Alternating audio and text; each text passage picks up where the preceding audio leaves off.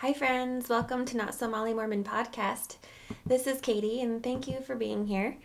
I hope you all survived conference weekend. Um, I'm not really going to talk about it much here because it's a mini-sode, obviously, but I'm sure Sarah and I will touch on that later in the coming weeks. But oh, it's always good to get through those because they're crazy.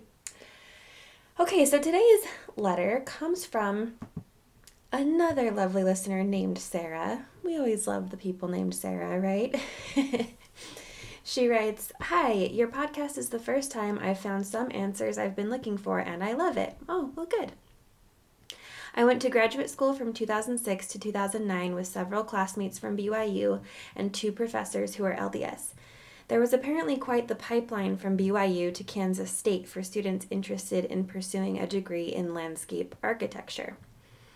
Um, I just wanted to say here that, yeah, actually, Kansas State, my, it's I think it's near um, like Independence, Missouri, kind of that area. And I remember my brother actually, he served his mission in Independence, Missouri. And while he was there, he sort of became like a Kansas State fan. So I don't know if that has anything to do with one or the other, if that's just a coincidence. But yeah, kind of interesting. So she writes, I have never been Mormon, and prior to attending graduate school, never really have known any Mormons. The program was intense, and students spent probably 60 hours a week together. The more I got to know the LDS students, the more fascinated I became with the bits of their culture they revealed to me. I remember being shocked when I learned that my friend was seriously considering marriage to a guy she had been on just two dates with.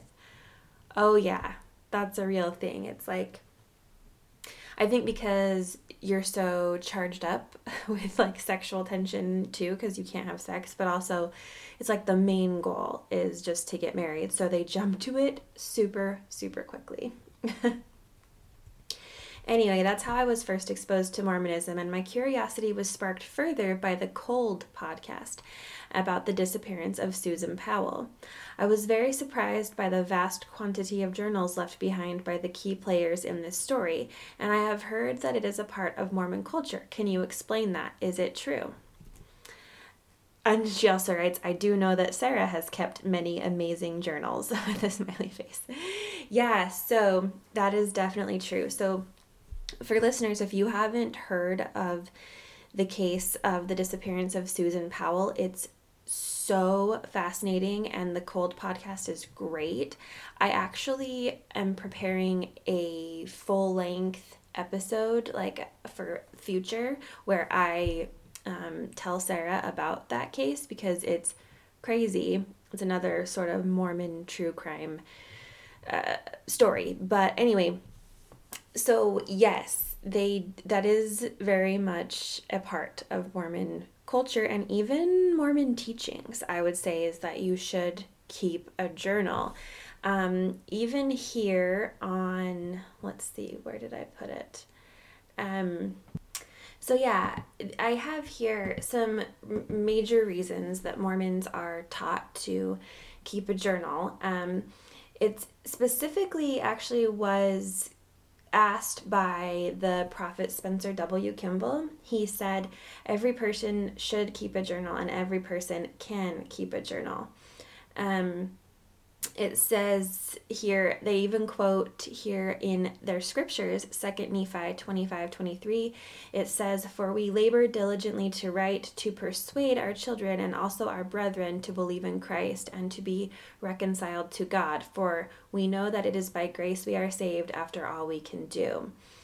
So, a lot of what I could find on the church's website about this, which I pretty much knew already, is that the main reason they want you to keep a journal is to write about why you believe the church is true. And you'll probably have noticed that from when Sarah reads her journal entries, is that almost every entry has something about the church, how she knows the church is true, or how she needs to be better because of something the church has taught her.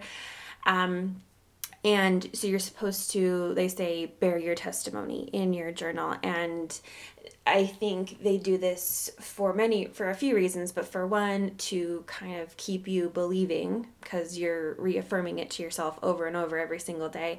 And then also for others to read and for them to think, oh, well, she believed it so much, so I should believe it too if it was like your mother or something. They even have in here things that you should always write in your journal, things like um, you should write your faith promoting stories, your testimony, your personal feelings, like your belief in God and Joseph Smith, and things like that.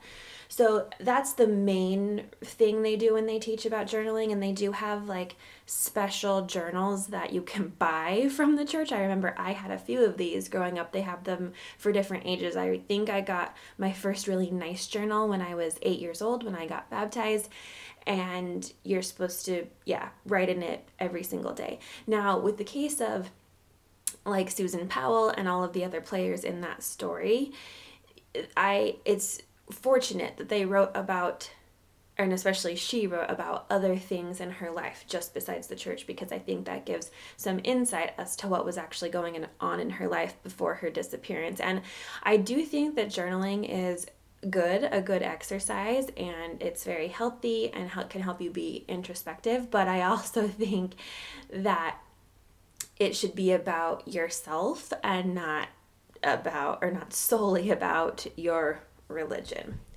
Okay, so back to the letter. Um, she says, I've also wondered how much Mormon culture might have played into Susan's story, and also the higher rates from what I heard on the Cold podcast of domestic abuse in the state of Utah. If you have any thoughts, I'd love to hear them. So, I have some statistics here about domestic abuse um, in Utah. It says here, Every year, approximately 80 Utah children witness the murder or attempted murder of their mother. Since 2000, at least 42% of adult homicides in Utah were domestic violence related. And between 2010 and 2013, 88% of domestic violence homicide perpetrators were male. No surprise there. Um, 39% had a criminal domestic violence history. 22% of these murderers were previously ordered to treatment by the court. And in 22% of the cases, children were either involved or witnessed the homicide. And 30% of the perpetrators died by suicide after committing the homicide.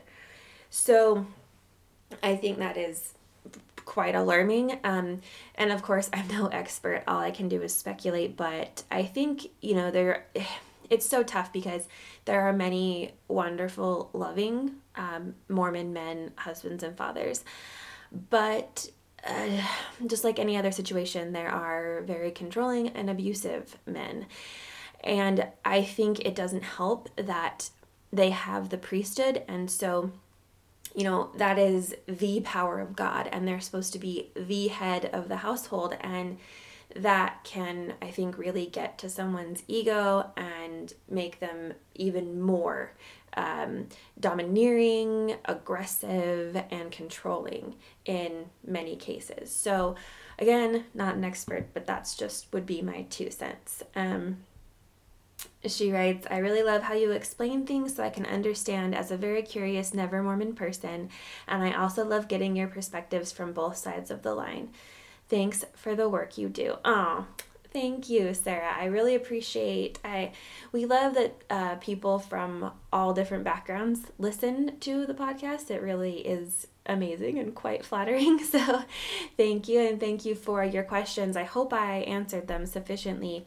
Um, I didn't go in, obviously into too much detail about the Susan Powell case because I do want to do a full length episode on that. You you guys, sorry, I just stuttered. um, write in if you are curious about that and I can bump that up to a sooner episode that we record because it's way fascinating. Well, thank you for being here with me. I hope you all have a lovely week. I hope you're all staying safe, staying inside as much as possible, and just being good to each other. um, yeah, enjoy your week. I'll be back next week with another mini-sode, and until then, we'll see you later.